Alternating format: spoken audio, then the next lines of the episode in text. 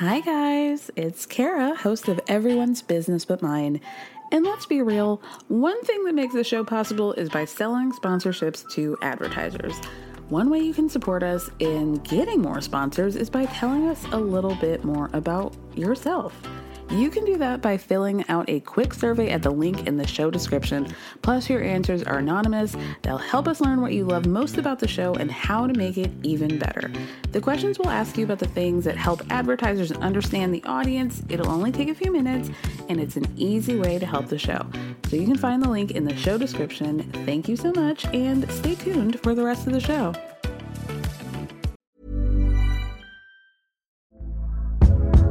Hey there, it's Michelle Norris. I'm host of a podcast called Your Mama's Kitchen. When I travel, I'm usually looking for a way to find a taste of home when I'm not at home. And one of the things I love to do when I am at home is entertain. And Airbnb allows me to do that. When I was in California recently, I rented a house that had a great kitchen. And when we were sitting around the table, we we're all thinking, we're in someone else's house. Someone could be in all of our homes as well. If you have a home, but you're not always at home, you have an Airbnb. Your home might be worth more than you think. Find out how much at airbnb.com/slash host. Ryan Reynolds here from Mint Mobile. With the price of just about everything going up during inflation, we thought we'd bring our prices down. So to help us, we brought in a reverse auctioneer, which is apparently a thing. Mint Mobile unlimited premium wireless. Ready to get 30, 30, bit to get 30, bit to get 20, 20, 20, bit to get 20, 20, bit to get 15, 15, 15, 15 just 15 bucks a month. So, Give it a try at mintmobile.com/switch. slash $45 up front for 3 months plus taxes and fees. Promo rate for new customers for limited time. Unlimited more than 40 gigabytes per month slows. Full terms at mintmobile.com.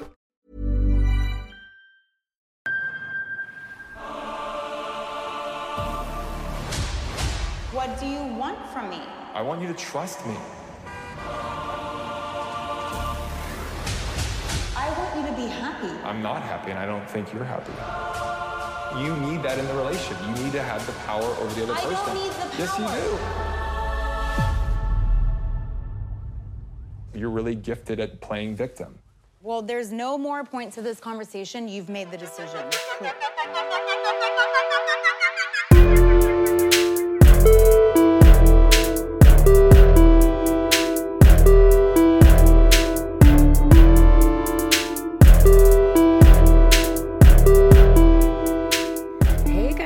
welcome back to another episode of Everyone's Business But Mine with me, Kara Berry. It's our pop culture roundup and Southern hospitality, and y'all, the Traitors is back. So I'm going to be talking and recapping episodes one through three of the Traitors, and this should be part of our Monday episode until the season's over. We're going to be doing Southern hospitality and the Traders from here on out. So I hope you guys are watching. I'm having fun. And if me, who does not even like a reality competition style show, is having fun, then I feel like you guys will too. So I hope you join me on the journey.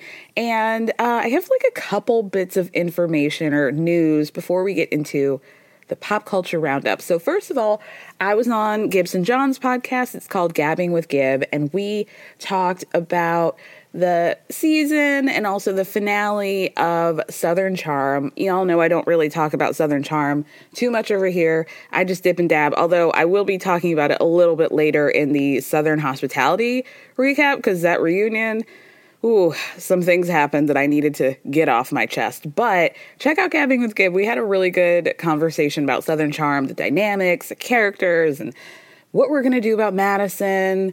What the hell was going on with any of those men in general. So yeah, check it out. It's called Gabbing with Gib. And I'm like, you guys, I'm a fashion girly. Do will you catch me in these streets wearing head to toe Old Navy? Absolutely. But that doesn't mean that I don't have an eye for what looks good. And it's award season, and I'm going to be all up and through threads posting my favorite looks, my commentary on the awards. Tonight is the Emmys. So if you're not following me on threads, the same handle as Instagram at everyone's business but mine. And we're going to be talking and we're going to be getting into it. So, yeah, follow me on threads, you guys. All award season. All award season. We're going to be just just dishing, dishing and fishing. Whatever fishing is, okay? the point is follow me on threads, okay? Just, just do it. Okay. Thank you. um, and with that, is there anything else? I don't think so. I don't think so. If you want to follow me on Patreon or if you want to find me on Patreon, you can find me at patreon.com slash EBBM podcast. Every week, this week, I'm talking about the Gypsy Rose Lifetime docuseries, Confessions of a Prison. I, I don't know what it's called, but you'll find it. The Prison Confessions of Gypsy Rose Blanchard. That's what they're what it's called. So yeah, check that out. And we be having fun over there. I'm gonna be talking about like stuff with Anne Hathaway and an ex of hers that really could have gotten her into a lot of trouble. You know, I do like Stunt Queen Month. Yeah, check it out every week. Patreon.com slash EBBM podcast. But really, you should just follow me on Instagram at everyone's business but mine if you want to support. Okay? Thank you. And thank you to the Patreons, you know, like, cause y'all, y'all come through with a check every, every month. And, and that is much appreciated. Thank you. Thank you so much. But if you can't afford it, the Instagram follow is much, much, much appreciated. So, huh, well, we got something last week and I, it just like, I wish you guys knew how hard it was to be me, how difficult it is to be somebody who is one always right. And it, it's not a burden, it's a privilege I, that I take very seriously. But the other part of that coin is that nobody ever wants to recognize in the aftermath that I was right. And so I have to go on here and scream and advocate for myself. And so I say all this to say I'm talking about the Summer House trailer that dropped that was uh, very heavy with the relationship dynamic between Carl and one Lindsay Hubhouse Hubbard. Doesn't look good. And I know if you guys listen to my recaps from the moment they got engaged and all season long, last season, I was like, you guys, I don't feel good about this. I know we all want to live in a fantasy in which two people who have been in each other's lives for years suddenly look at each other one day and say, You're my person. And it's happened, okay? But a lot of things have happened, and it wasn't happening with them. And I tried to tell you guys very gently and not so gently to maybe not hang your hat on this relationship because it wasn't good. And here we are you know? And now I have to be the mother who was right all along. And I just have to swallow that up and be like, I'm sorry that this is hurtful to you guys. And I'm sorry that you guys are like having to deal with these emotions now. But I tried to warn you. But you know what? Here, I'm welcoming you into a warm space. I'm hugging you virtually. And I'm saying it's going to be okay. I was right, but it's going to be okay. These people had no business being together. And we're going to see that all season long. And the footage of the actual breakup in the apartment, the incredible imagery of Carl being like in the kitchen, being like, I don't give a fuck. I will be the bad guy, Billie Eilish. I will um, take this on the chin. She's going to tell everybody that she's blindsided. Cut to Lindsay on the phone in the bedroom with her dad saying, I was blindsided. and listen, hear my cry when I say this is not going to be me running an anti Lindsay campaign against me and my future husband, okay? Like, this is that's not what this is here. I think that these two people who were claiming to have been best friends for seven years both knew what they were getting into. I think, in my opinion, Carl was in a place where maybe he was just feeling like, who is going to take on all of me? All of what comes with me. I'm sober and whatever else. And Lindsay was like, yeah, I'll do it he didn't have to explain himself to somebody new. He didn't have to start over with somebody.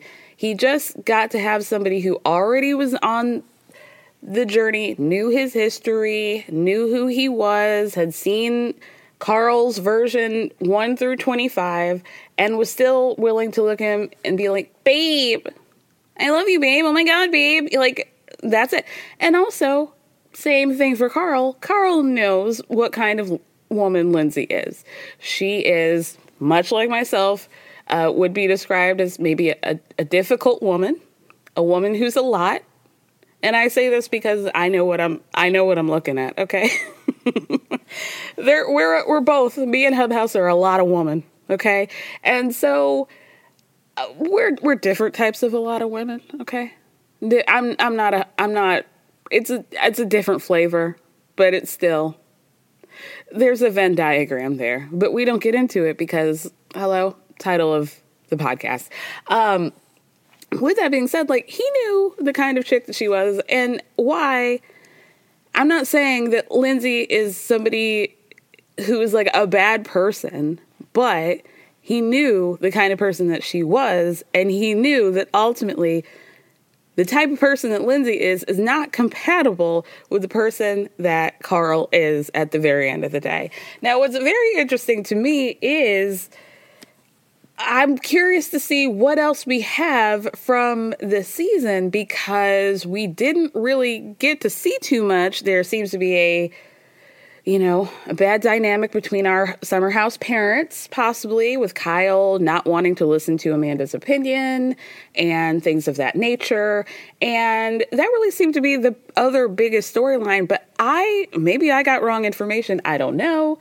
But I was under the impression that while they were filming this season, that it was kind of going to be a little bit of a different sort of vibe where we're definitely going to be at the summer house, obviously, but in terms of Lindsay and Carl, that they had maybe been kind of demoted to friends of or and we were really going to see more of their storyline maybe back in the city and how they were going to be planning the wedding that never came to be. So I'm, you know, now seeing that they are so heavy in the um, trailer, I'm just wondering what this season is going to shake up to be. I see that Ciara has found herself another blonde to make out with, and I hope that third time's a charm the second time was technically it was a southern charm, but it wasn't good. So hopefully this one is actually good. I think his name is West, and he looks like um. Oh, he kind of looks like the guy from season two of White Lotus, the the sex worker who was uh, you know, tasked with following around dumbass Portia and was fucking his uncle. Spoiler alert. He kind of looks like him with like a little skinny mustache. Oh, you know he also kind of looks like? The guy from Stranger Things. I don't know what his name, but he was also blonde and he had a skinny little mustache and he was kind of like a bad boy. Kind of a bad boy. Was he somebody's brother? I, I can't remember. But he kind of looks like a mix between the guy from Stranger Things and the other guy I just mentioned that I already forgot about. so I'm looking forward to that. I have seen on Instagram that they still seem to be kicking it. So I feel like this is a relationship that is a relationship. So let's celebrate that. Speaking of relationships that we did not see, Sam and Corey, amen. Amen. More for Corey and, and not really for Sam. I'm ready now that she allegedly is free of that monster that uh, maybe she'll be back in the house sexy, fun, and free. I, like, look at what we have potentially leading up into this year's summer house, like the the one that they're going to be filming this summer. We have single Lindsay, single Gabby, single Sam potentially, single maybe Ciara. I, I like that. This is a boy show, and by boy show I mean it.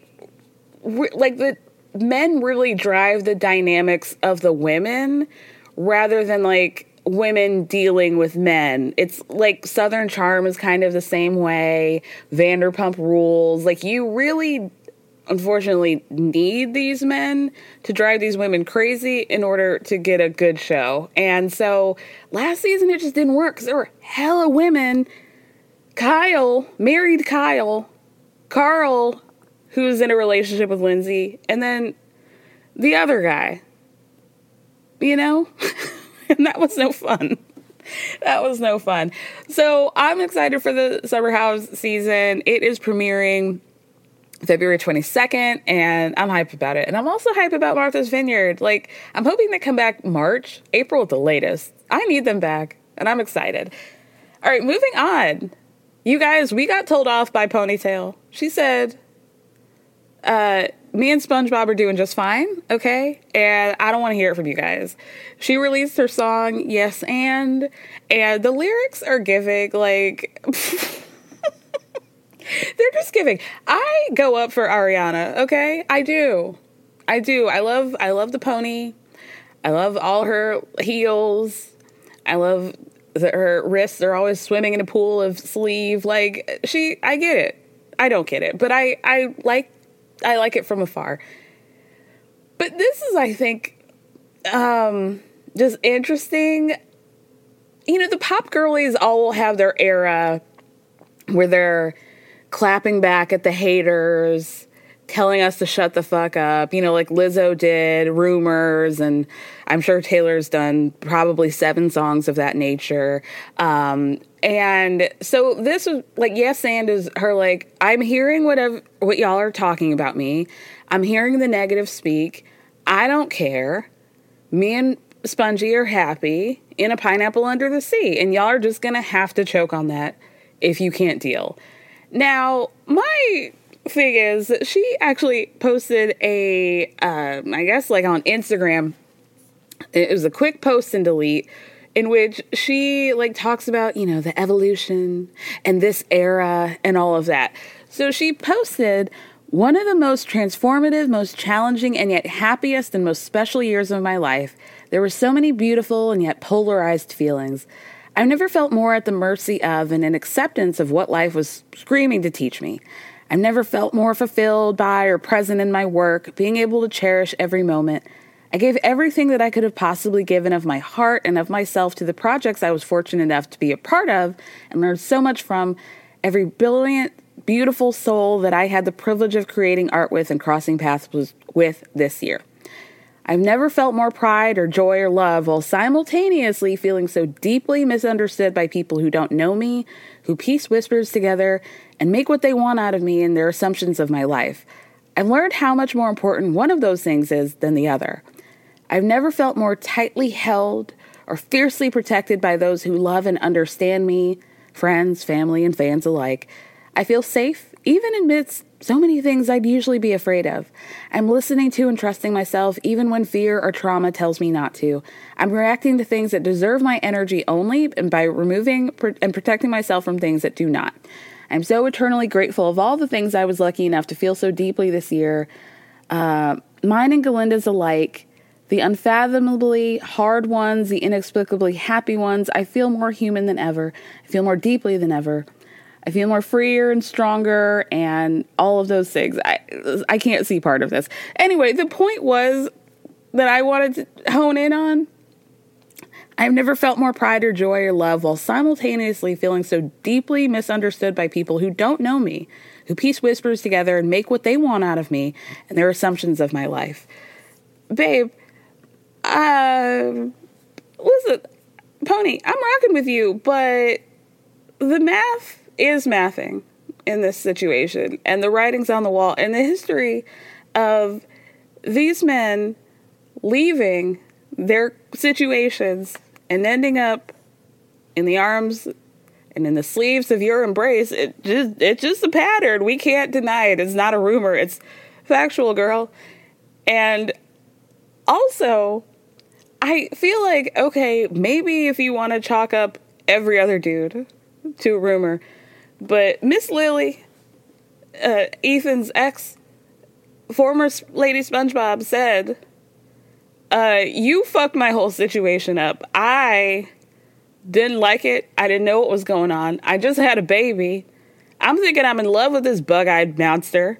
Turns out, y'all are giggling in that pineapple under the sea together, and I had no no idea because I was raising his child while y'all were kissing and doing wicked cosplay with each other in England or wherever they were filming. So, you know, I was thinking like if I were the ex-wife and Ponytail came out with a song that was basically like, "You guys have everything wrong, and I don't give a fuck."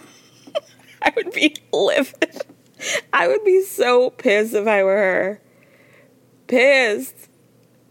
And the song knocks too. And that's what I think like, maybe one of the worst things about being like a Hollywood baddie. Like I think about Bella Hadid all the time. It, eh, or like or now Kendall like Kendall breaks up with Bad Bunny. She can't listen to Monaco or Monaco. And that song knocks. Okay, it's good. Like, what do you do when you date somebody who's hella famous, who's got song at the top of the charts, and you hear them everywhere? They're bumping them in the club, and it's like your ex man who did you dirty. Or all your girls want to go out for their bachelorette and and do seven rings in the middle of the dance floor, but you can't do it because of what happened to you. That's really like one got to be one of the most cursed things about about that. So good good luck, girl.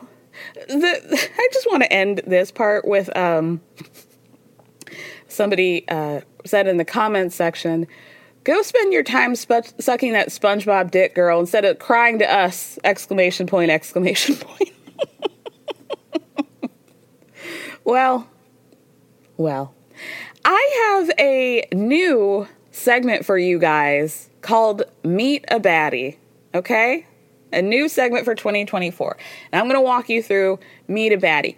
Meet a Baddie is something that I think about all the time. The full context of it being meet a bad bitch where she's at. And this is something that has stuck with me for years since the original airing of Jersey Shore, when a young Snooki who would, you know, never wear panties on the dance floor at Karma. I talked about this last week American history happening, always doing a back handspring or whatever um, while the beat drops. Meets a uh, ATM salesman. I don't know what he does, named Jionni, a tiny little man who she takes back and immediately falls in love with. Now, next season in Jersey Shore, they go to Italy, and what do we see is her crying in the streets of Milan or wherever they were, Florence, wherever, doesn't matter crying in the streets of Italy because Jionni is like, "Oh, this isn't the girl I want. I want a proper girl and you shouldn't be behaving like this." Now you met her on the dance floor at Karma, and now you want to act like this woman has to be a saint. Meet a bad bitch where she is. You can't bring us down. Okay? And I'm sick of these men who meet successful women and then resent them for it, which leads me to talking about Rachel Rachel from The Bachelor. You guys, I never watched The Bachelor until Rachel's season. She was our first, Rachel Lindsay, our first black bachelorette. Uh, and I was like, I'm gonna watch this. And also, that was my very, very first podcast that I did. I was like, I'm gonna do a whole podcast dedicated to um, Rachel's journey on The Bachelorette and also my journey watching The Bachelor for the first time. And then she ends up with that chiropractor, Dr. Abs, as he liked to call himself. And I was like, okay. Peter's still single, by the way, but that's not neither here nor there. Um, so they, you know, they got married in like 2017, right? And it was just announced last week or a couple weeks ago that they were going to be getting a divorce, that Bryan, Dr. Abs, uh, filed for divorce, but then hearing more about what the issue was, I'm like, come on, come on. So, according to insiders, he filed for divorce because they had, quote, different visions for their future together. They had different ideas of what their future should look like. Bryan's practice was in Miami, and that's where he wanted to be, but Rachel wouldn't be pinned down, and she was constantly uprooting them. Bryan got frustrated with Rachel's flightiness and unwillingness to commit to one place and start a family. One minute she'd say she'd want to try for a baby and then she'd be on a flight out of town. Bryan got sick of it. Okay, all well and good. Y'all weren't aligning. I am like always the one in the front of the line. If, if you guys are not on the same page about wanting to have children, then you guys need to just end the relationship and find something that works for you better. Fair enough, right? But now this man who filed wants her to, he's requesting spousal support and also wants her to cover her legal fees or his legal fees. So to me, it sounds like she's too ambitious to sit at home in Miami and be a chiropractor's wife, and you resent that. But she's not so ambitious that you don't want her money and the support from her after the fact from said ambitions that you resent so greatly. So that's very interesting to me. I, I think that's very interesting. Why do you need the money, Bryan? Because you were used to a certain lifestyle that she provided for you? Oh, okay. Okay. So that, I just think that's very interesting. You want it both ways. Hmm. Hmm. And that's our first edition of Meet a Baddie. And I have a feeling there are going to be a lot more over this year because one thing about men is they have audacity. They might have not have attorney's fees, but they do have audacity. and with that, you guys, we're going into a recap of the latest episode of Southern Hospitality and then the first three episodes of The Traitors US. You went to, to lunch with him, you made out with him right before a date. It's like a zero killer move. You made out with him before a date? No, call him. That is just weird. That's like, oh, Joe. makes me sick. I was with five other people. All right, let's do a Joe. quick little recap of Southern Hospitality. A little bit of a filler episode, so we don't have to talk about too much before I get you guys out of here, shall we? So, we start off with a staff meeting. Leva, the CEO's there. Terror. Maddie tells her that she basically needs somebody to cover her shift. She's going to be doing a DJ gig, opening up for DJ James Kennedy extraordinaire.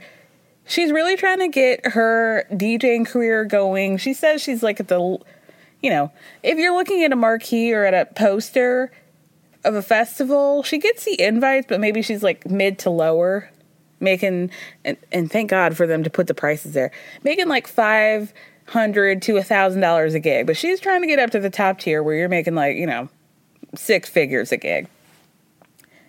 Emmy is still gunning for Maddie's spot for reasons I'm not sure about. I doesn't she didn't she make it pretty clear that she did not want to have like a job like ever? So I guess I just don't understand why she's working so hard. you know what I mean? And why she's so involved and invested. Invested is why where I'm going. Like why are you so invested when you you really don't give a shit? I don't know.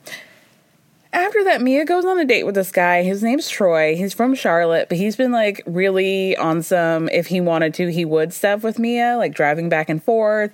Their first date, he was on his way back to Charlotte from Charleston, and he was like, Oh, if you need me to turn around, say word. And he did, and it's been on and popping ever since. At first, I was like, Is he cute? He's one of those is he cutes. Like, you really have to look.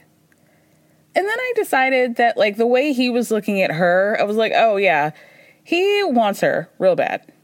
And so, and I think he can do it. You know, I think he can do it.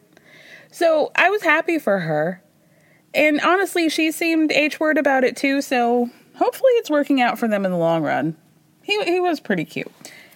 Our next scene is Oisín. He's got his roommates helping him out with his OnlyFans. He says at a confessional, he's the milkman on OnlyFans. Apparently, he's very successful. This all stemmed from him ending his rugby career, partly because of the pandemic and also because he couldn't get big and jacked like he wanted to be. So, in effort, in order to do that, he uh, put him on a 28 day diet in which he drank, oh God, a gallon of milk every day. Something that only seemed to achieve um, making him lactose intolerant. So, congratulations. It, just hearing that makes me lactose intolerant. I've been making my own oat milk, you guys. I'm really like in my in prairie era. I'm I'm this close to making my own butter. This close. I'm not even kidding. I'll let you know if I do. Anyway, so the producer asks Oisín, "Why do you think that milk is sexy?" And he says, "Oh, I think it's kind of like sweat, but you can see it." And that really disgusted me because like if we're talking about it, you know what I mean? I don't want to see it. Does that mean something about me? Like, it has never been. Like, I know it's indicative of a good time for somebody with a penis, but like, I don't need it. Like, I want you to. Ha- I need that, but I don't need it. I don't. I don't know why we have to have that. Like it just. It's like messy. It's inconvenient. Like why do we? I'm gonna move on. Let's move on. Joe Bradley goes on a date with this chick named Sally. She works for Republic. I thought we already established that he, as a boss or whatever the hell he does, is not supposed to be hooking up with his employees or Leva's employees, the fellow employees at Republic Garden and Lounge. Why he's dating this girl named Sally, I'm not sure, but the man is down bad. He's making chicken parmesan because it's, in his words, a little how you doing, which, like, I kind of, you know, you live in New York long enough, and I'm like, yeah, that makes sense. I can see how it maybe wouldn't outside of his country, outside of the tri state area, but I get it. I get it. He's like a true love rat. He's like, I just have people talking to me all the time about how lucky I am to be single, but I'm 28. I'm ready to settle down. Like, I, as uh, I'm about to be 38, I just feel like, oh, okay, this is what's happening. Like, oh, he's young and he's not he's not young is the thing he's put knocking on 30 and i'm looking at him as an old and being like oh you're so young so i don't know how i feel about that but i do feel like joe is a particularly starry-eyed example like he's just so i don't know like these types of dudes are they romantic or do they just tell us they're romantic they're like I just can't get a girl. They're like the like a different version of a nice guy where you you know like the the thing that we don't say about the nice guy is that well yes we do. it's literally in the saying it's nice guys finish last. Duh bitch. So what I was going to say is that people usually don't say that like we don't expect these nice guys to do well, but I think we look at somebody like a Joe Bradley and you're like, oh, I guess he's hot. So you expect him to be like socialized and always able to get a girl. And it's like, he's like, no, I get it. Like, I don't understand either because I'm hot. And so I don't understand why love doesn't work out for me. It's crazy to me too, guys. Like, he's that type of nice guy. And so, so you know, it, it makes me, he's just very, um, what's the word? Naive. He's just very naive. And we're going to talk about that in a second.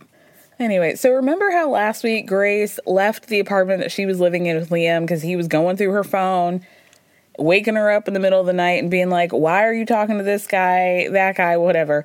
So she goes back to the apartment. This is like the day after. And she's already doing the justification stuff. Like, we've all done it before. It's like, we just needed to take a breather for a night, but I'm back. You know, you're so busy. I'm so busy at work. Like, we're stressed. Like, just making these excuses that that's you're talking around it. But this is nothing to do with why you left. It's because you're stressed out about Republic. I don't think you've been stressed out about that job at not one moment in your life. In a confessional, she says the truth, which is that this relationship is what is not wavy, baby. Okay? She's feeling like she's being crushed. And then I feel like I heard Liam for the first time Liam, to me, if you just look at him, is giving a lot like Corey Kiefer does. God, I hope I don't have to talk about him anymore. I really don't think I do. Amen. Um, which is he has got Love Island face where I was expecting when that man opened his mouth for him to sound like David Beckham, and yet he sounded like like Foghorn Leghorn's great nephew. Like it was just very odd. Like he looked so British but he had a very southern accent. And that's when I knew, like, mm, something about this guy's not right. I and I don't even know if it's fully his fault. Like, I don't know. Like, even he could have even been Irish, but southern, I don't, it was weird. So then she's like telling him, you know, I kind of feel like my past is really affecting you. And he's like, no, no, no, no, no. Your past is actually not a problem. I'm like, okay, well, why are you going through her phone at three o'clock in the morning then and waking her up about it? He says that what the real problem is is that I need a girlfriend, like a real girlfriend. I've asked you to go to the gym with me a bunch of times. I got you a buddy pass, but you never gone. And you should go to the beach with me. Instead of going to the beach with Maddie, you need to go to the beach with me. She's like, What? whatever, dude. In a confessional, Grace Lily's like, I'm feeling very caged bird right now. I need to be free. I need to fly. And hopefully she does because this man is like not even worth it. Like, what? That was enough. That was enough of Liam. And Liam looks like he's also really trying to hide the fact that maybe his hairline is not where it used to be. And just give it up. Give it up. Here's the thing tell these straight men everywhere. Y'all think that we. I'm going to defend you guys for one second, the bald ones any chick who says I'm not attracted to bald men, like fuck her, okay? Like f- bald men are really hot, okay? They they really can be. Just embrace it. If you think that it's going to affect your manhood, don't. Like it's actually way hotter when you just acknowledge the fact that your hair's gone and you've decided to let it go. Like that's the hottest thing. Cuz like we've always seen that man there's like one guy in your life who you've seen who's got like 14 inches of bang that starts behind from behind his ear all the way to make a bang. And I know you don't want to have that bang. I don't want you to have the bang. So let the bang go. We all see it. And we surround you in love and support. Just let it go, babe. Anyway, TJ goes over to Mia's house to find out that she and Troy are official and how we know they're official is that that man apparently blew her back out on the bar cart because the bar cart is just glass, just pieces on the floor. She said, Listen, we had a good time. And I thought, you know what? Salute a bad bitch when you see one, right? So TJ tells Mia that Sally's a lying ass bitch. And I need TJ to maybe like, you don't have to call women bitches this much. Leave that to me, okay?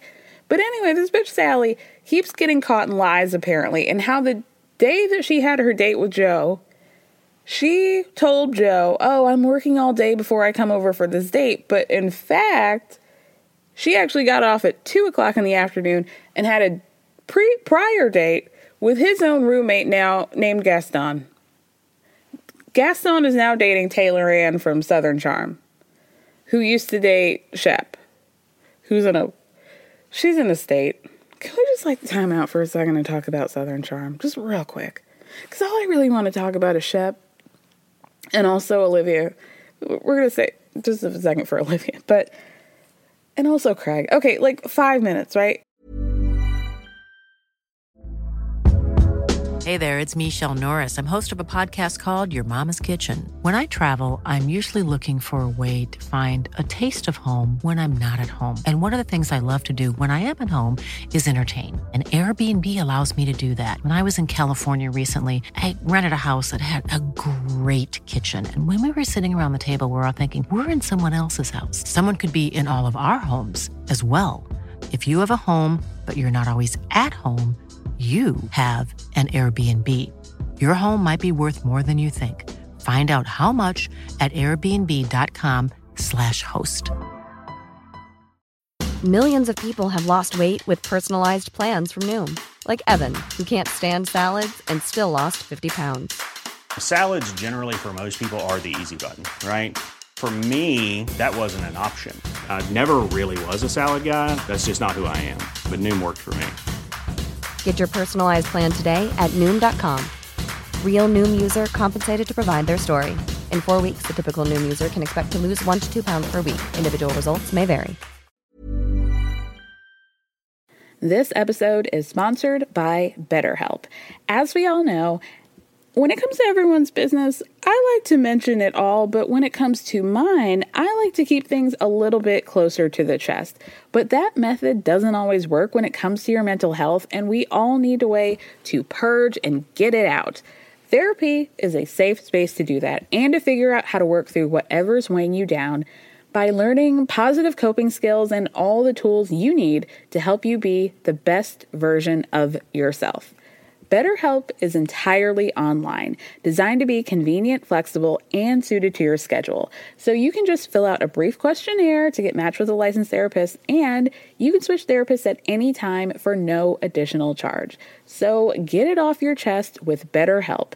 Visit betterhelp.com slash everyone's business today to get 10% off your first month. That's betterhelp, H-E-L-P dot com slash everyone's business. Um, let's start with Taylor.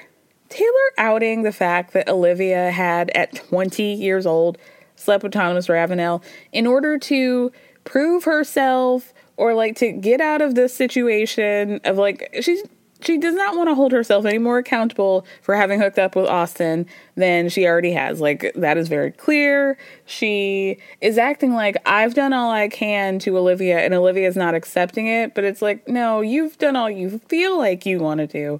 And that's why Olivia is being like, fuck you forever, bitch. Because she knows you don't actually care. That's the issue, girl. That's the issue. She doesn't seem to get that. So, anyway, she outs this stuff about hooking up with T Rav.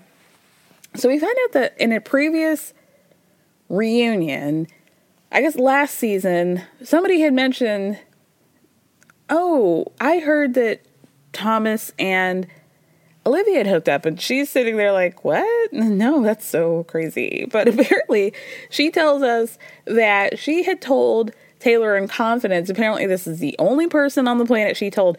And Taylor and I hope you guys noticed this, mumbled under her breath, Oh, I was. Like, as if, like, okay, even if you weren't the only person that she told, what does that prove? And what does that prove to you? Because that's all you're doing. But anyway,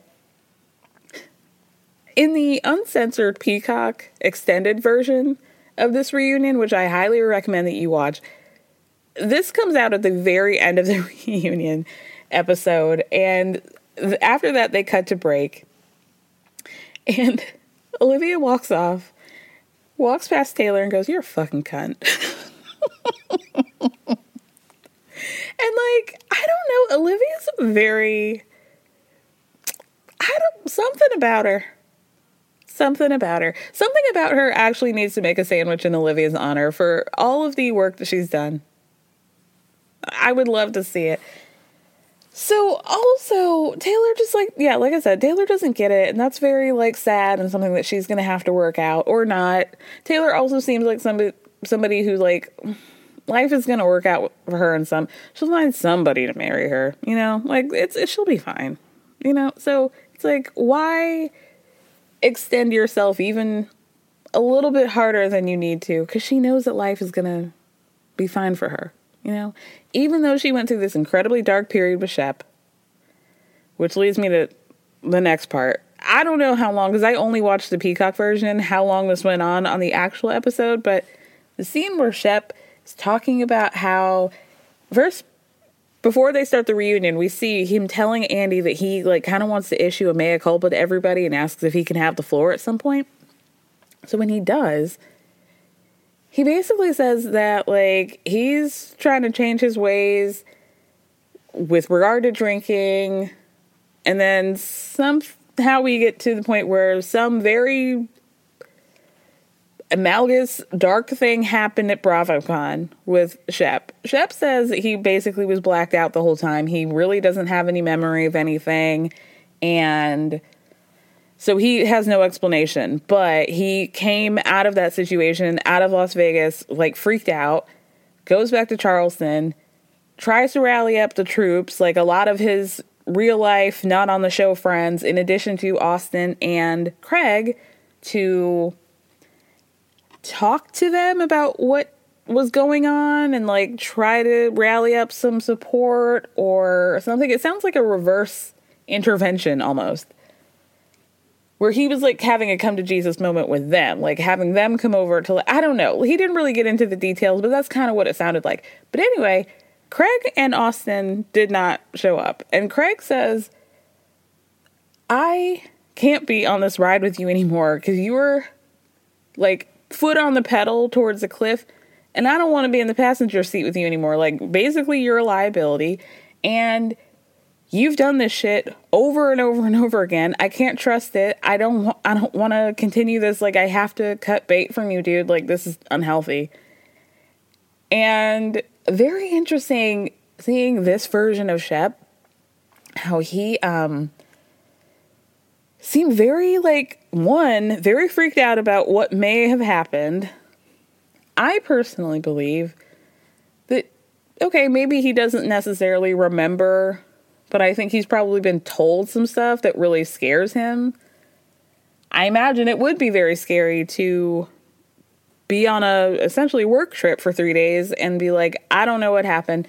There are many reports of him uh, being a total asshole to one of the dealers at a casino, telling the dealer, because I guess you have to like stack, they tell you to stack the chips if you want to bet, you know, multiple sums of money, stack your chips. So the dealer was telling Shep over and over again how he's he's like wasted and being obnoxious at this table. Bro, stack your chips like if you want to go in. And I guess Shep was telling him to stack his chips for him, being very rude. He gets escorted out of the entire casino for his behavior. Um, there are, I mean, we saw, they didn't say anything, but it, you know, how they went into this, he and Bryn from RHONY being like, oh, we're kind of interested in like meeting each other. And like, you know, how BravoCon's now to, a meet cute for all these Bravo celebrities, right? So everybody's like, oh, what's going on with Bryn and Shep? And then I don't know what happened, but the next day, they're like, Bryn, how did you like Shep? And she was the one who expressed her interest first. And she was like, mm I'm good. I'm good, love and joy. So, like, really, what happened?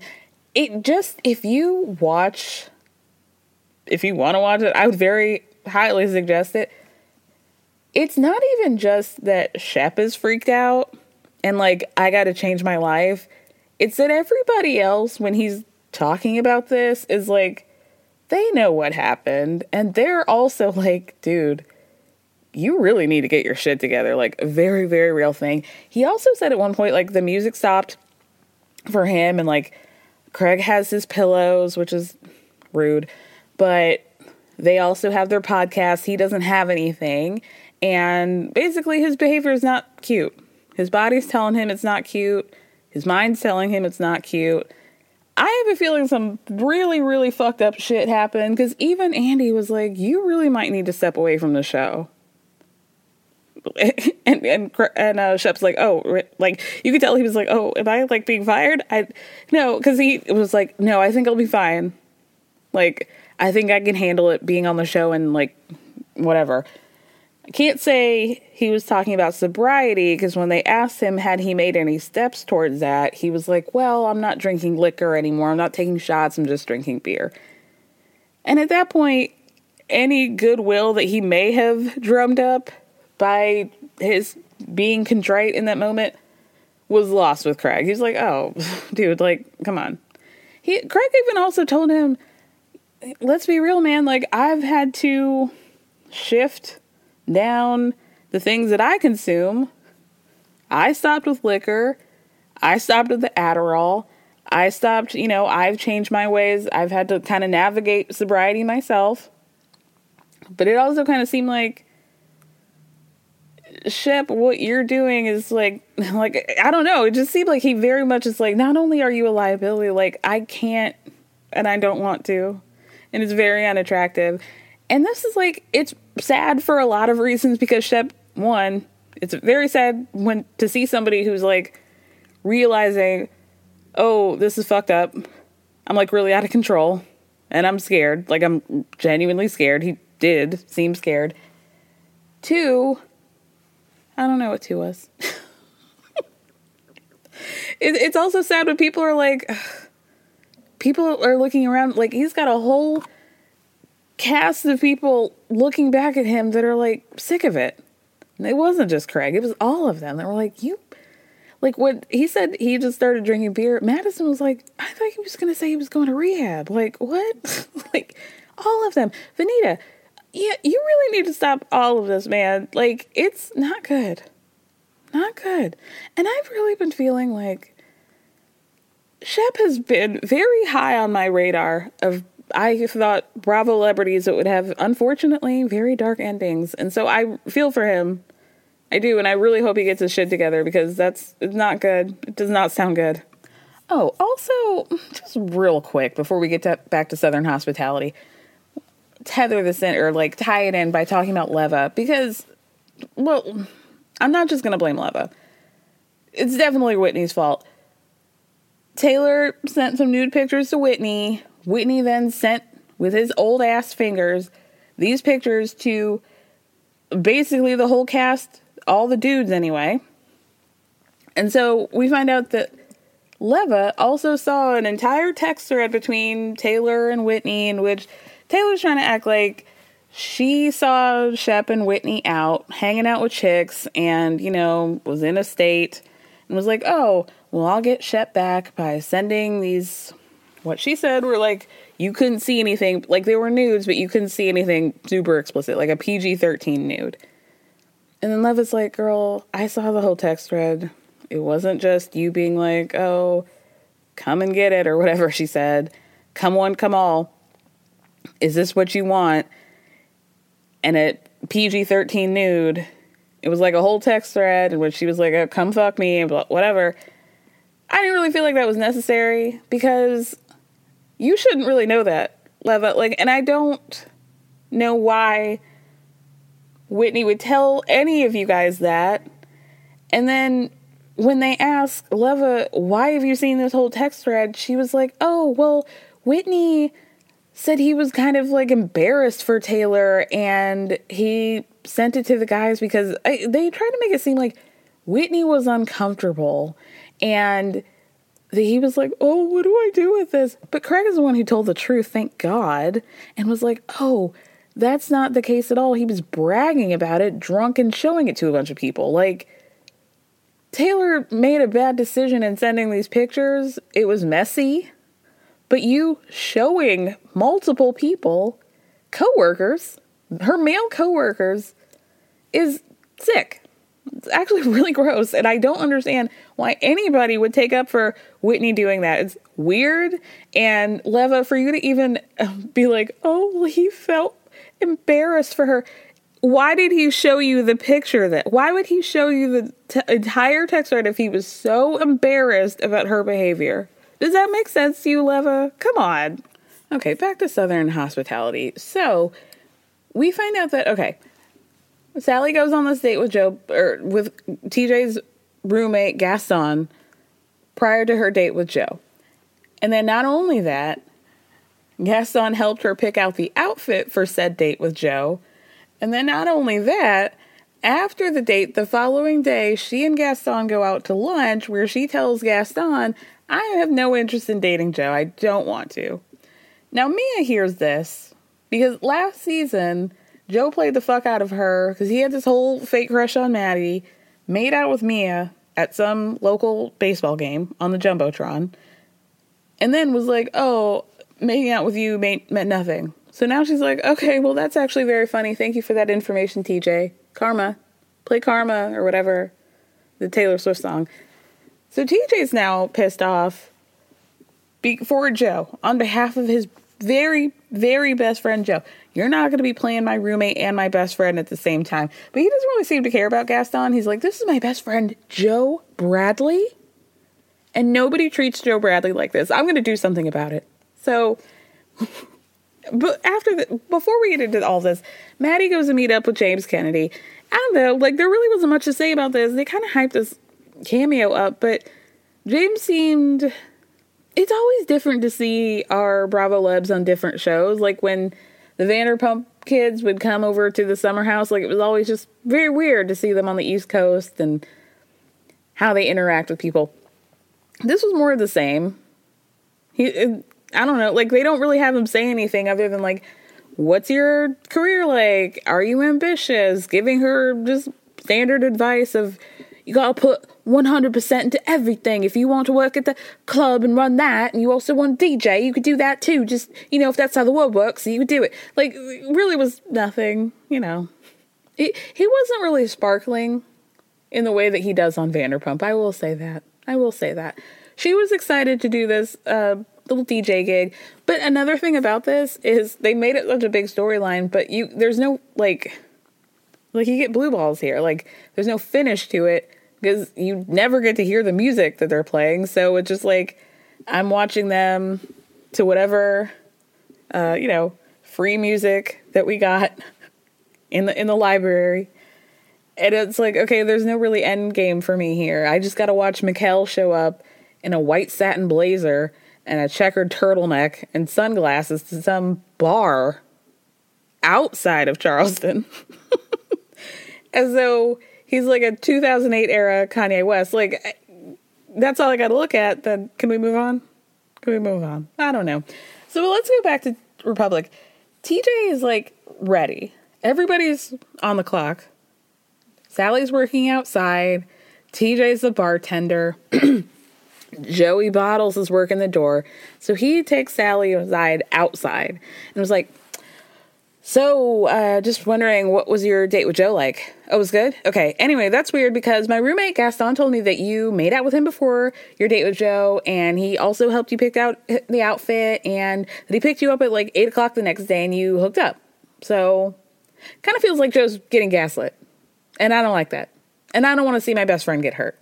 Now, this whole time, Sally's just like, "Uh, no, I that that didn't happen. I no, not not very convincing, right? So Joe Bradley sees TJ outside since he should be at the bar and is like, "Why are you out here? Why are you talking to Sally?" DJ's like, "Nothing. There, there's nothing wrong. Uh, clearly, there's something wrong. I, I'm fine. Bye. I'm just like going back in." So Joe follows him back inside. What were you talking to her for? So immediately he's like, Well, Gaston, date, making out, not interested, whatever. All Joe hears is that they made out. She made out with him before our date? He doesn't hear anything about how he picked out the outfit, how she apparently said that she has zero interest in dating him. He was all he heard was she made out with somebody before their date. And it was like he went deaf. Like he just was like, I, I can't he like tunnel vision. He's like did not hear what TJ was saying after that. So he goes outside, like makes a beeline for Sally. I'm gonna call Gaston right now. I'm gonna call him right now. I actually think, like, you made out with him before our date? That's a fucking serial killer move. That's just weird. It actually makes me sick. Joe, you've been on one date with this woman you're not even supposed to be on a date with because you're her superior, I think. You're definitely your coworkers. And I'm pretty sure this is not what you're supposed to do. You've been on one date with her and you're like, I'm about to call this man right now, you serial killer. And my stomach is topsy turvy. like, Joe, calm down. Why don't you focus on the fact that apparently she said she did not want to date you at all? and maybe like keep it cute and just like that blank her. Blank her would be the best thing. And be like, well, TJ told me what you did, so bye. So she's again has like no excuse.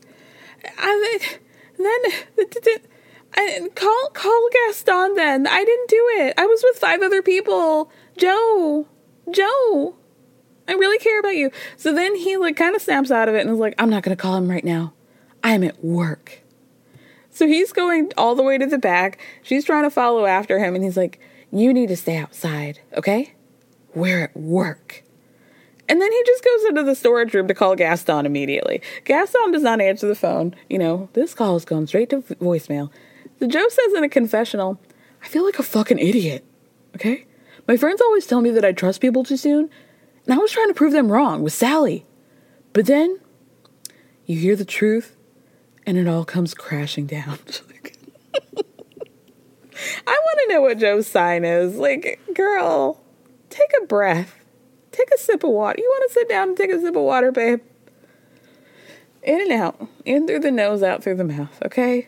So basically, that's basically it. He then tells Brad because Brad notices something wrong, and Brad, you know, just a straight guy who goes up to you and like just rubs your your muscles, your shoulders real hard. Like, what's going on, Brad? You seem stressed out. And Br- Joe Bradley's like, I can't be right here right now. I gotta go. And then he just like walks out of Republic and onto the streets of downtown Charleston. I love this show. Uh, We're you okay? definitely not Olympians. We're more like the Bad News Bears. I have suspicions about John. Come on! He had told Janelle that he has asthma. Come on! So today I thought, I'm going to ask him a question. Get in there! I need my inhaler! John, are you sure you don't have an inhaler? Uh, sorry. Everybody knows if you have asthma, you're going to need an inhaler. Y'all, The Traitors is back. Peacock released the first three episodes on Thursday night, and I guess they're going to be doing one episode per Thursday until the end of the season. I loved it, and I like. Y'all know this isn't really my thing. The whole reality competition thing. I don't really like to see a challenge. I don't like to see like a physical situation happening. And yet here I am enjoying every moment of it.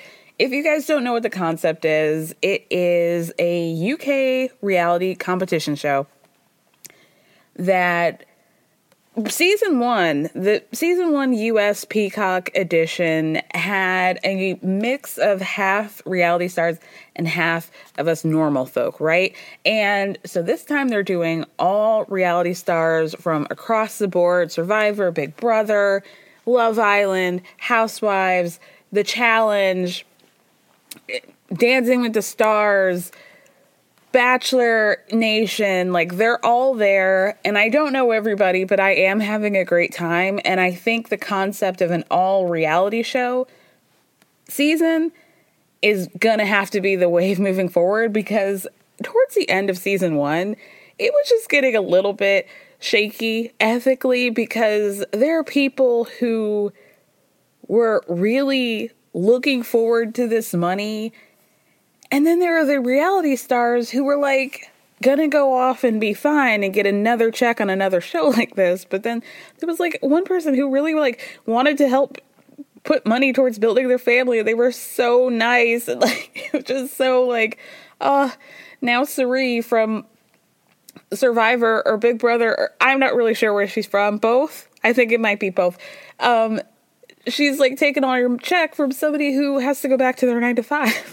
it was just, it, it, was dubious, ethically dubious, I will say. So to see like now the the playing fields even because I want to see people like a Johnny Bananas or a Larsa Pippen go toe to toe with each other because I know that they're always going to be fine or whatever happens to Johnny Bananas when he's not on television. You know what I mean? So let's get into the first three episodes. Just going to be a quick recap. Obviously, there are going to be a bunch of spoilers. So if you don't want to be spoiled, then don't listen. So uh, if you do, or if you watched it, join me on the journey, shall we? Let's start with episode one. Somehow, somehow, Marcus Jordan, the least famous person in the whole cast, he's not even a reality star. He's a reality star's boyfriend.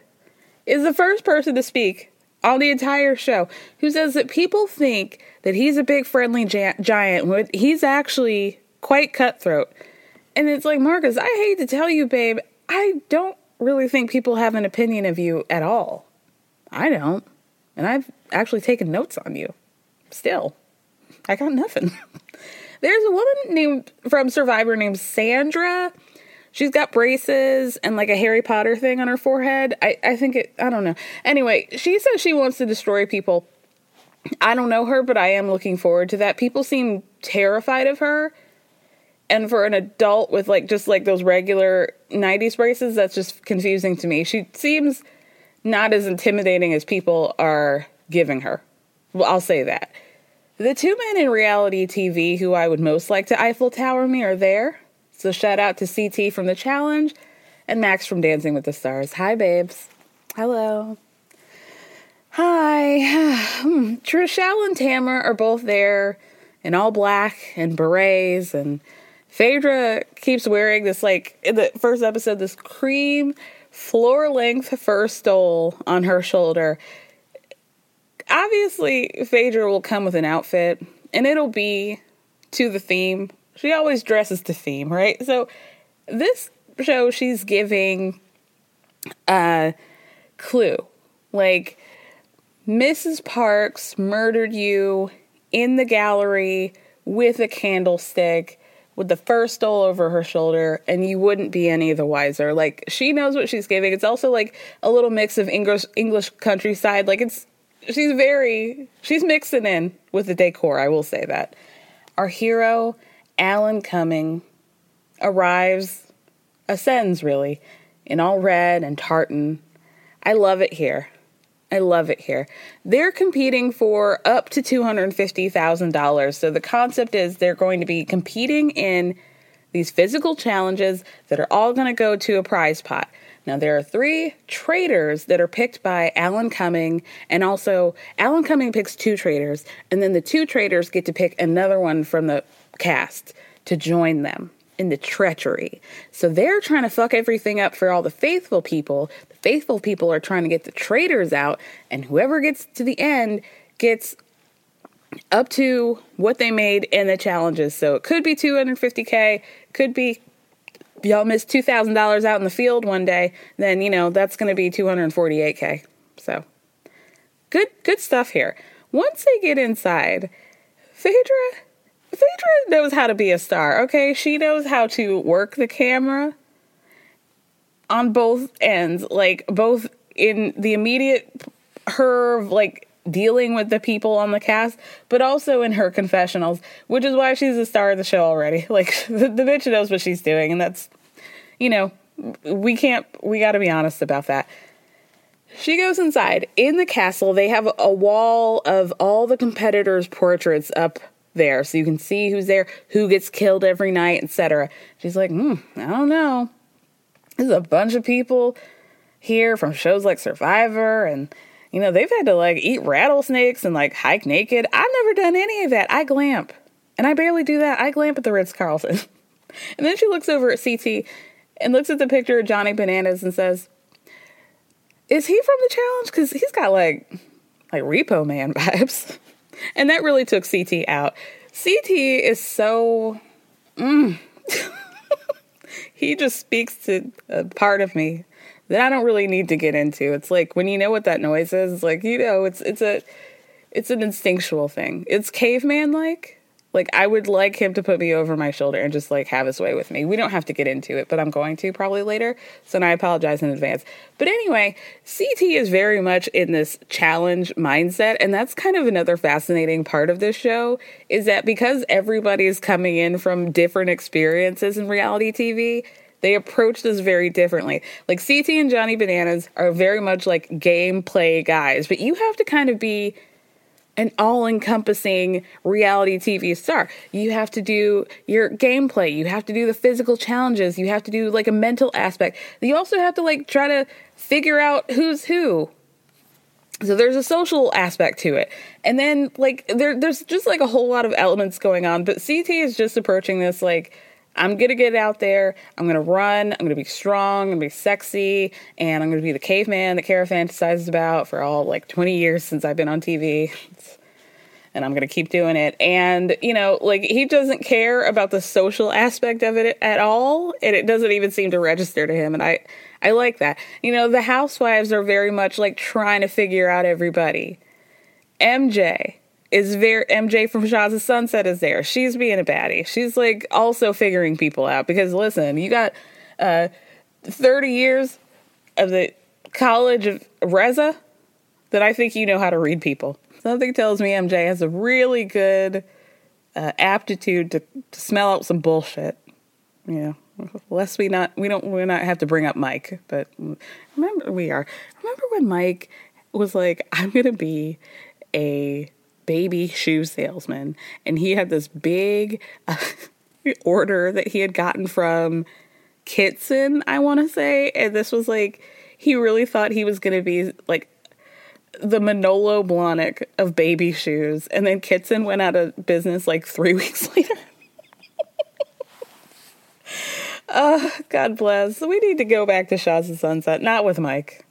He can choke. Anyway, so this is where like Larsa establishes to everybody what I had been wondering about what was going to happen with her dynamic with Marcus on the show, which is yeah, I'm here with my man. I'm happy he's here. We love each other. Mm, kisses to everybody. We're not a team though, okay? I'm more than happy to murder him if I if I got to. So don't worry about that. So, in order to determine who is a traitor and who is a faithful, everybody sits down at this round table and they're blindfolded. And then Alan Cumming does this kind of duck, duck, goose sort of thing where he just like slowly walks around the circle a bunch of times and then he just taps somebody in the shoulder. So if you get goose, then you get a traitor. So the first one who gets tapped to be a traitor is Dan from Big Brother. And the next one is Phaedra Parks. And then they have to recruit somebody to be their third.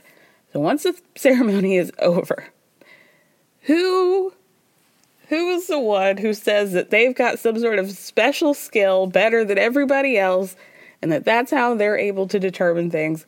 But Larsa Pippen, who says, looks around the round table and says she's got some sort of extra special hearing and that she could hear the fabric rustling next to her, meaning she thinks the person to the left of her, or, or excuse me, uh, the left her left ear heard some fabric rustling. And she does her classic Larsa thing. So the girl who's sitting next to her is Parvati. And so obviously she's like, you know, when Larsa's like, you know, I, I can hear really well and I heard some rustling to my left. Obviously Parvati, who's sitting to her left, is like, bitch, excuse you, that didn't happen. Don't put a battery or, you know, like a target on my back, right? But then Larsa is like, well, I didn't say it was her. I just said I could hear it here to my left. Like she's always moving the goalpost in the dumbest of ways. And she always acts like she doesn't understand why people interpreted exactly what she said correctly. Larsa Pippen. Larsa Pippen, everybody. So then Parvati tells her, You're barking up the wrong tree, girl. So then she tries to rally up the troops with, with uh, Tamra, Larsa and Tamra and some girl from Love Island named Ekin-Su, who says in a confessional, you know, people don't think I'm really that smart because I'm pretty and I love myself, but you know, I'm really like into conspiracy theories and I believe in aliens and I love cartoons and I could twist my arm all the way around my back. I'm very quirky, but I'm very relatable. People love that about me. Ma'am, did you know what the question was?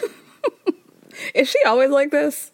I don't watch Love Island, guys, but I've I've seen her name, and I think I said before, and I mean no shade to her culture. I genuinely thought she might be a character from Star Wars, and and this was just like, oh yeah, like Ekin-Su, like Jar Jar Binks, like everybody loves that. And then I was like, oh, she's from Love Island. This is a real person. Okay, okay, all respect. I just genuinely didn't know. So then the cast goes on to do these competitions that, like I said, contribute money to the overall pot. I don't really care about the physical challenges, but they really put these people through it. And in the first two episodes, you'll notice that the cast doesn't know how to dress for these physical challenges. And they finally pull out the athleisure in episode three. But at one point, they're just like ripping and running, like really physical. There's a guy from Bling Empire who's running in a Scottish fields in episode two in the most ripped up jeans skinny jeans that you could ever imagine. And I know he, he seems like a fit man.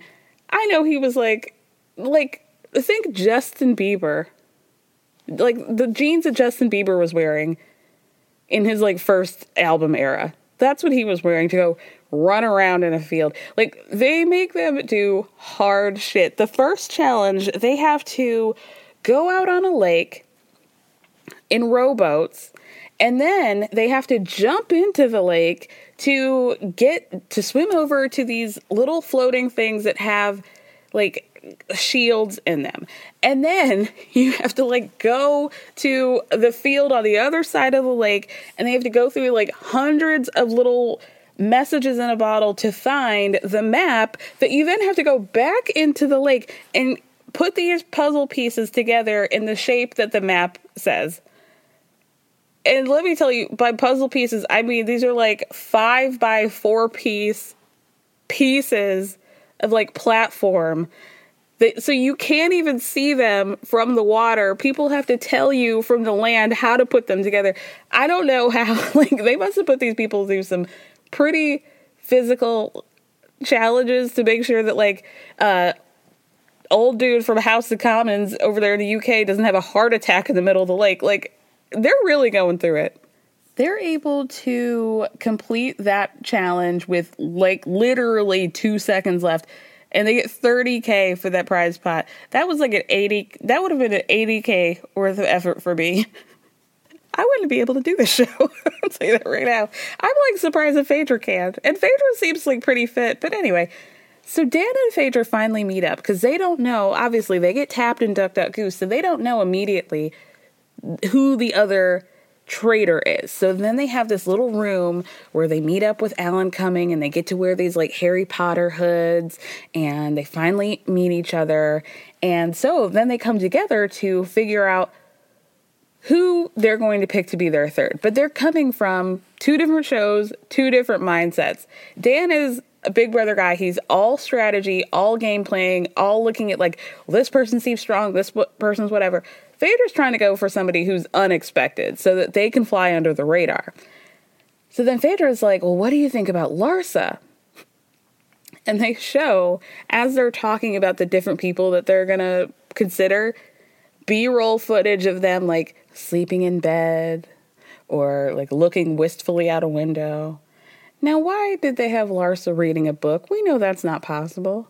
Okay? She's reading a book in some silk pajamas in a chair next to a wooden heart shaped picture frame with Marcus in it that she picks up and pulls close to her chest, like, mm, my betrothed. this is a great show, a great show.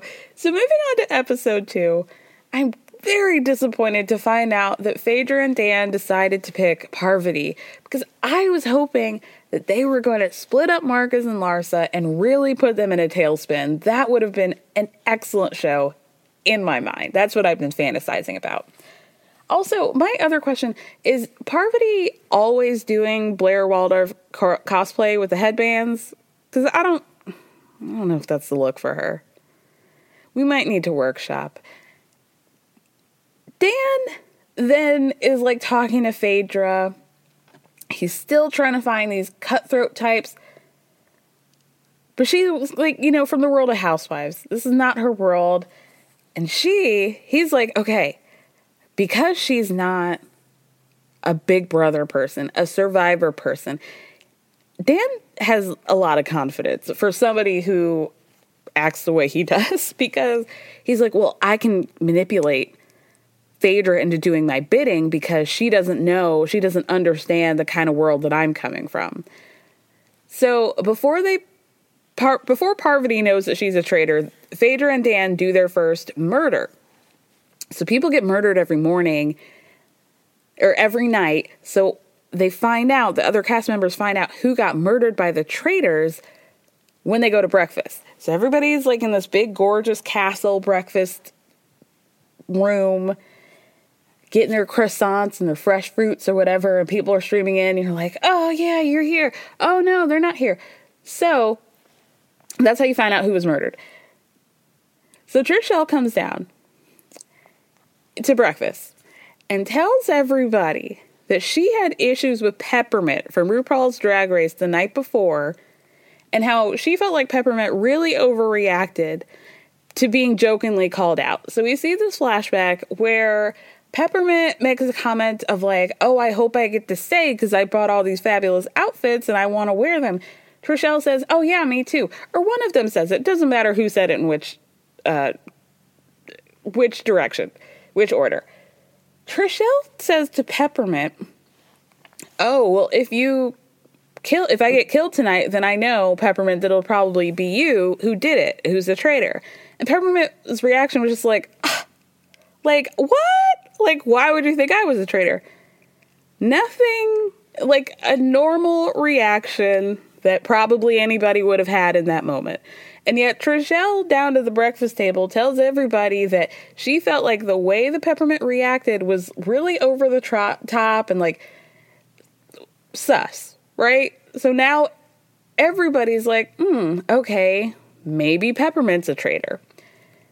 So we find out the first person who got murdered was none other than Johnny Bananas, which was like, thank fuck, because he was irking me all through episode one.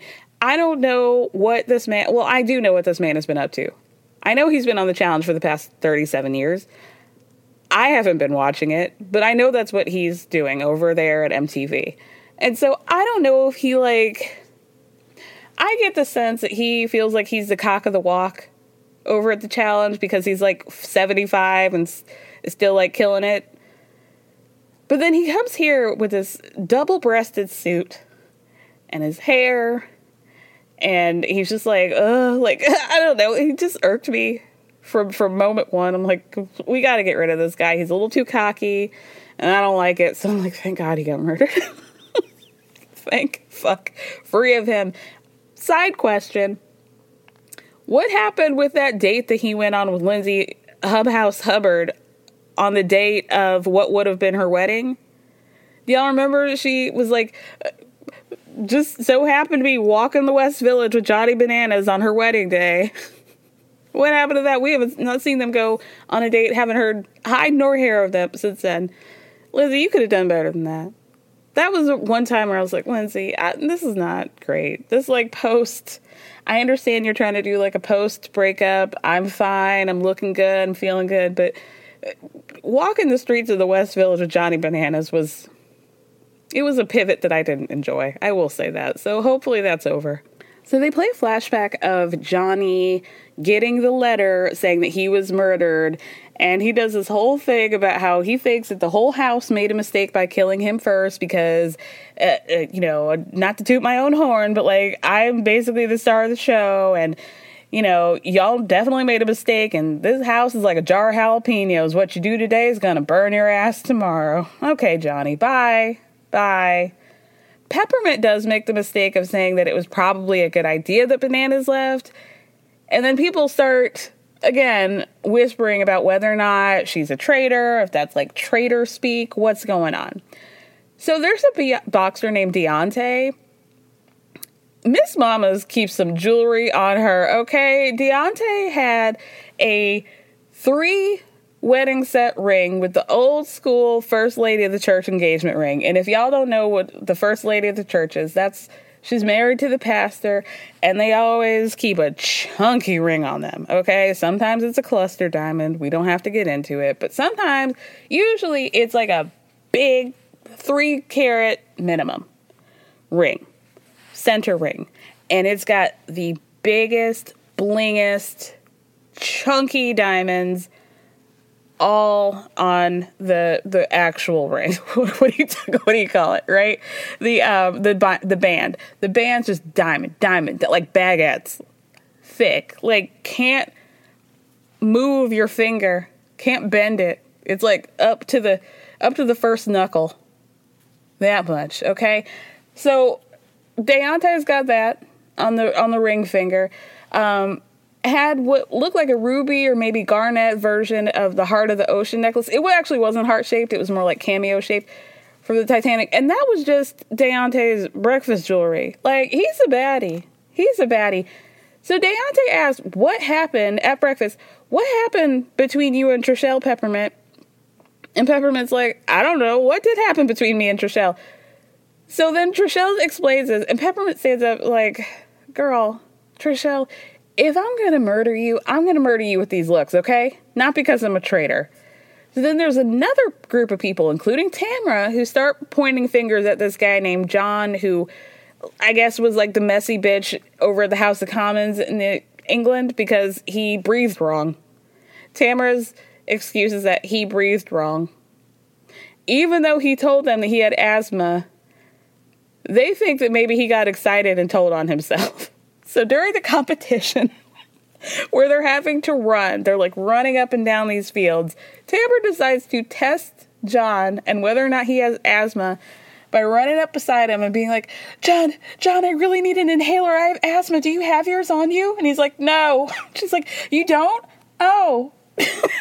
Tamra, Tamra's so wild.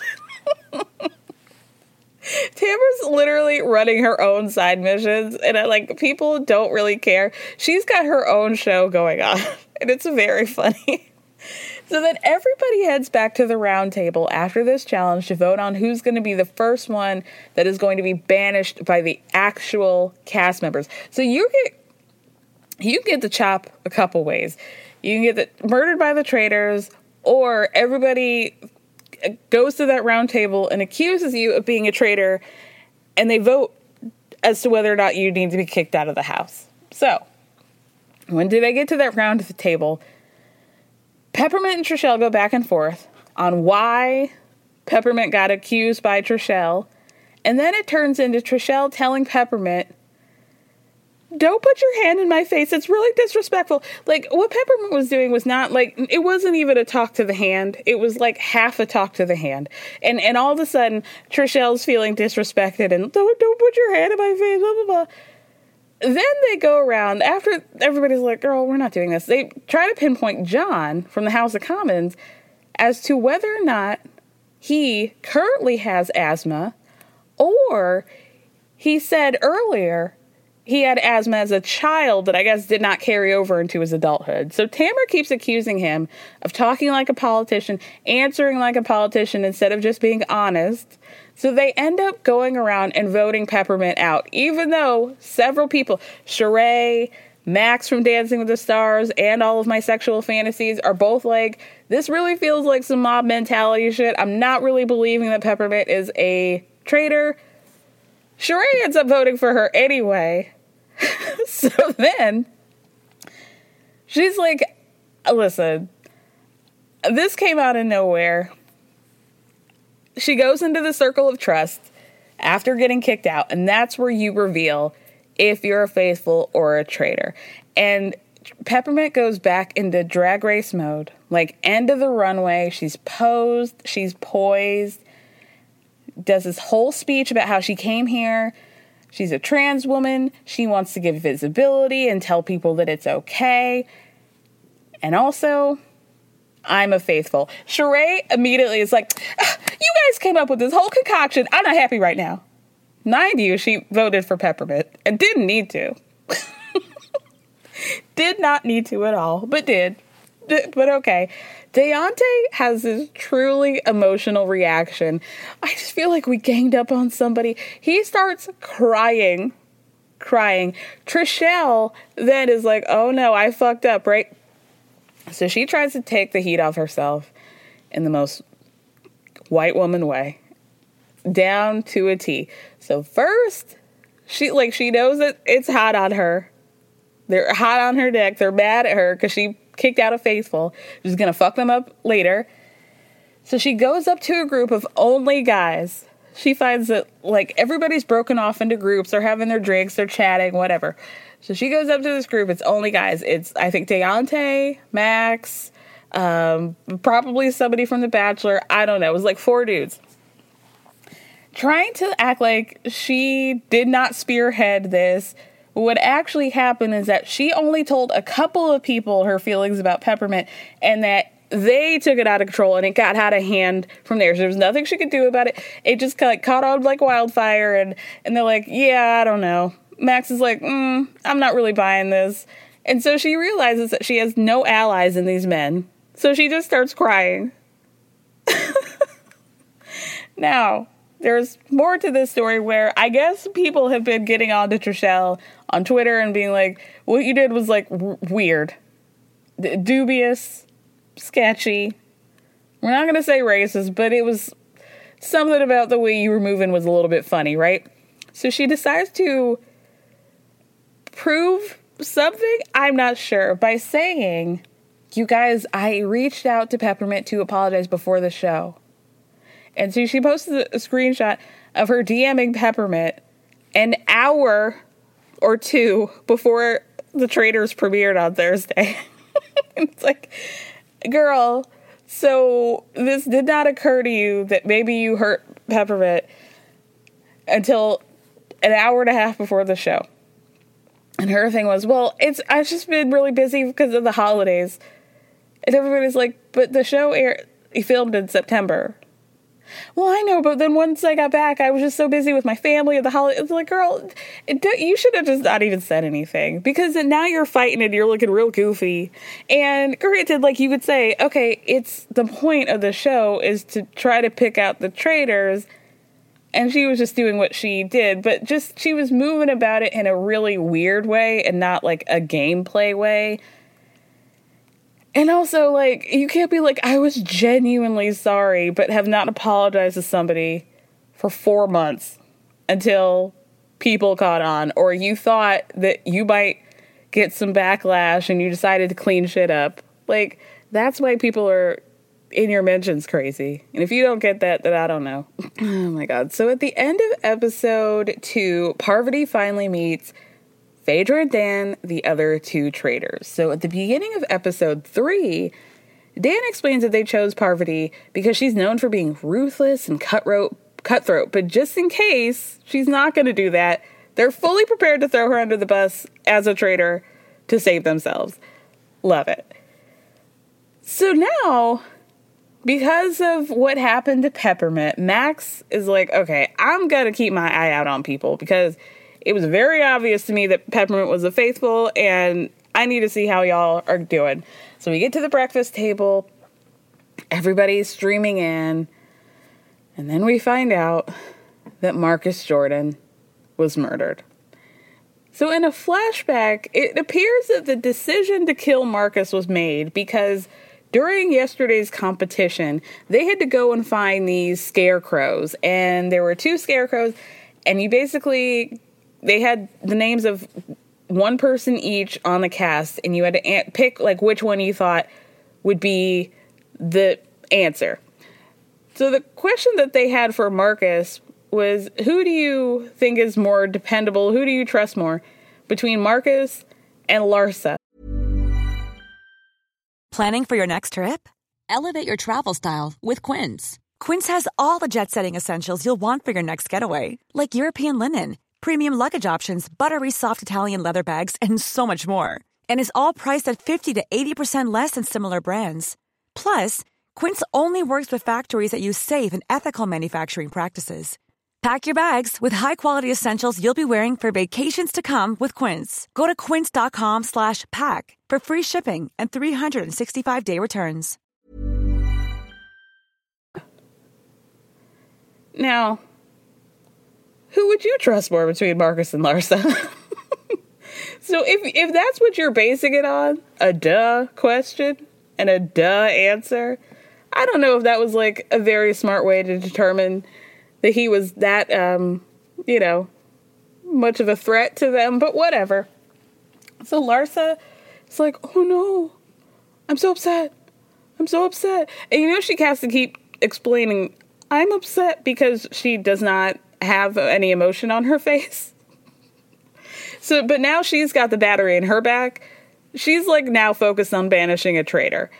So then she kind of joins up with Tamra so that they can use her housewife skills to figure out who is a traitor, which I don't really know. I would be using like if I had to pull pull from the pool of housewives.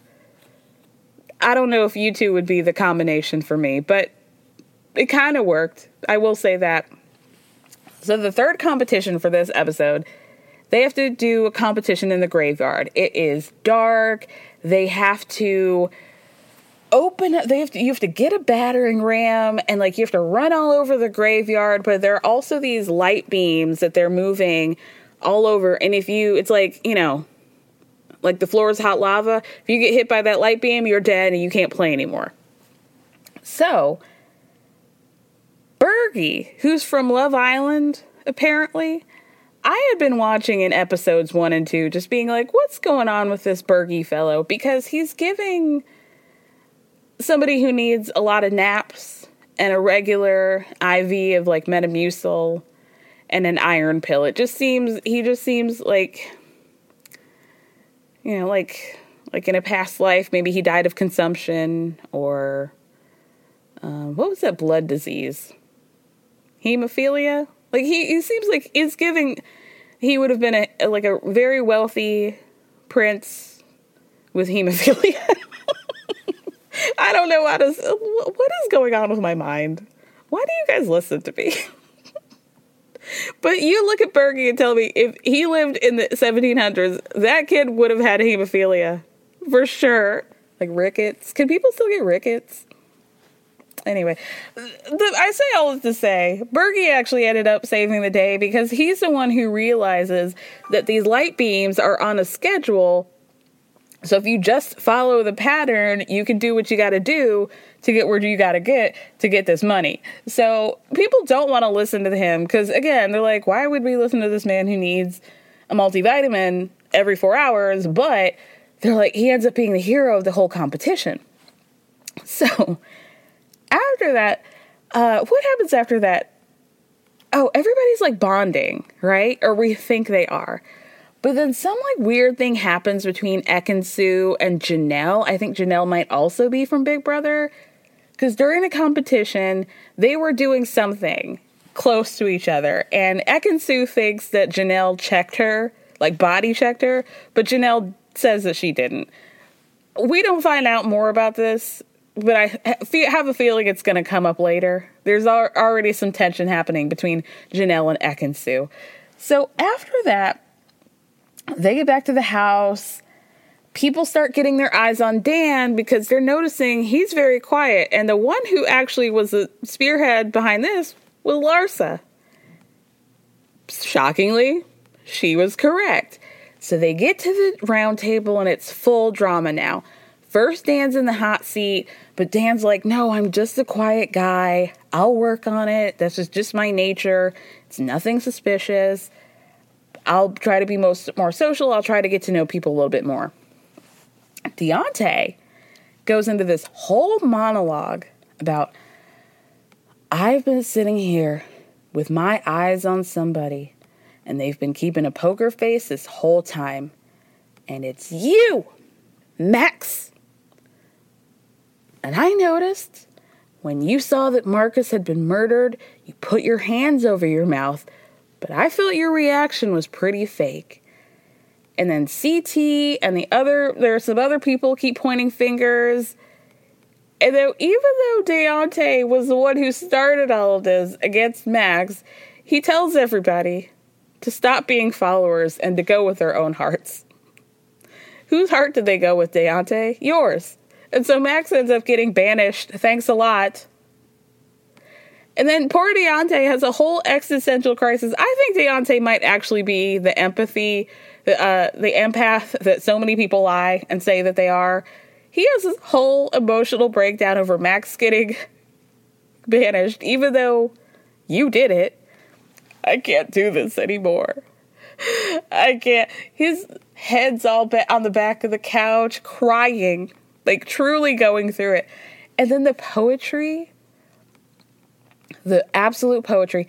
A24 could do a, a, a scene as poetic as this. Phaedra the traitor goes up to Deontay, the most sensitive and kind person in this show, crying over his participation in getting somebody t- to leave, to get kicked out. And she's just wiping his tears. Oh, you're such a sweet baby. Please, you, you'll be okay. Ooh, I loved that. So after that, the traitors get a letter saying that they have to kill somebody, but this has to be a murder in plain sight. There's, nobody's getting a letter. There's a vial somewhere that you have to find in the house, and you got to give it to somebody. It's it's like a airport bottle of you know white wine that they had to take the label off of. It's really not that deep, but for some reason, Phaedra's not a part of this. This is all um, Parvati and Dan. I have to go back real quick. During the challenge that happens in episode three, at one point Lara says yelling for Parvati, but she called her Poverty. And I really wonder if she knows what her actual name is. I guess we'll find out more on that later. So Parvati decides to take this whole we got to murder somebody in plain sight thing under her wing. She's like, I'm going to be the one who does this, right? So everybody's just like kicking it. They're having drinks, they're by the bar, they're whatever. So she like is not cool at all. She's like, going to the bar. Does anybody need a drink? I'll make a drink if anybody wants it. I'll be I'll play bartender. And she's acting very like manic and like just very like clearly something weird's going on. Now, Phaedra is by the bar when she notices that Parvati's acting a little bit strange. And then she sees, oh, she's got that thing. Because unbeknownst to Phaedra, Dan and Parvati had a conversation about maybe we should kill Sheree in plain sight. But Dan's like, there's not a chance in hell that Phaedra's gonna be down with that. So they're like, oh, well, we'll just we'll just kill her on her own, right? Keep Phaedra out of it. But then Phaedra notices, and Parvati notices that Phaedra notices. So then she like has to find somebody completely different in a split second. So she's just like running around be like, "Hey guys, does anybody need a drink?" And um, uh, MJ, you need a drink? Is anybody thirsty? Uh, anybody? And everybody's just like, "What the hell's going on?" She's carrying the bottle that says challenge like poison drink or something on the label because somebody wrote it in pen and like taped it to the outside. we don't find out who she gives it to. She's really trying, gunning hard for MJ, but she's like, I realize that MJ is not going to just drink out of this rusty ass cup randomly. So now she's just like, because they're also on a timer. she's like, I got like two minutes to kill somebody randomly and get them to drink this one sip of this Kendall Jackson white blend. The episode ends and we don't find out who takes that faded sip, but I cannot wait for Thursday to find out. With that, are we done? I think we're done. Thank you guys so much for listening. Thank you for speaking. Love you. Bye.